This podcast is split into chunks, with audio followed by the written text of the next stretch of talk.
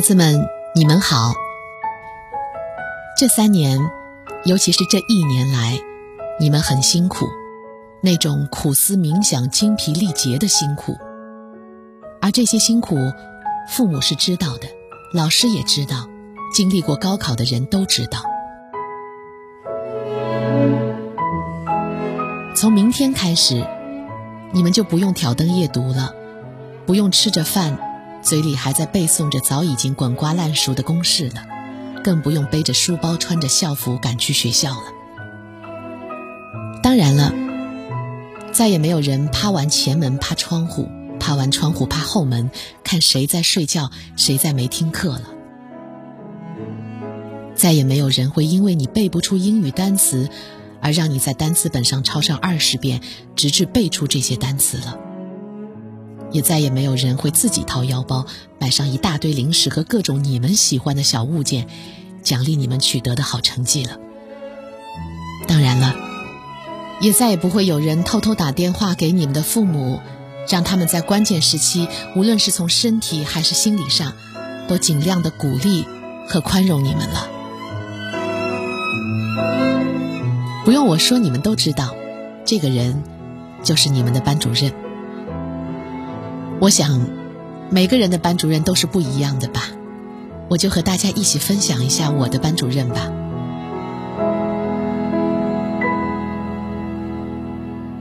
我的高中班主任姓钱，教我们数学，当时约莫四十来岁，长得很老相，所以私底下我们都管他叫钱老头。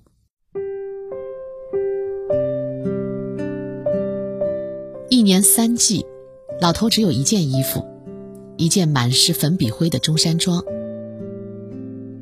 我们英语老师很年轻，经常开他的玩笑，说拍拍钱老师的中山装，能够拍出二两粉笔灰。高三最后一个学期，我们都睡得很少，几乎每节课都会有一批同学醒过来，另一批同学趴下。数学老师是班主任，自然数学课会比其他课要多一些了。为了提振我们的士气，钱老头有一个独家节目，而这个节目只会在我们班上演。老头会在一批同学即将趴下的时候，敲敲讲台说：“起来，起来了啊！我要开始模特走秀了。”他不是说说的，他真的走，在四组课桌中间三条过道上走，一边走。一边哼着他那个年代的歌，这个时候我们都会醒来，因为已经有同学笑出了声。钱老头从来不会理会我们，等大多数同学都抬头了或者笑了，老头会拍拍他那件满是粉笔灰的中山装，说：“困了再走啊，困了再表演啊。”这三年，我觉得同学们没有真正恨过钱老头。无论他的中山装里能够拍出多少粉笔灰，无论他是不是真的只有这一件中山装，无论他占用了多少节自习课，因为我们大家心里都很明白，老头为我们放弃了很多。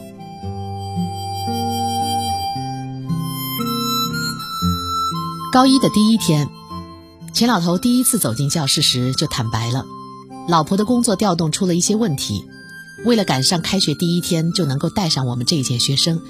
他先带着女儿来我们学校上班了。一次去办公室交作业本，我看到一个小女孩趴在钱老头的办公桌前，一边啃着方便面，一边做作业。我这才知道，老头并没有看上去那么老，只是不注意打理自己，看起来老而已。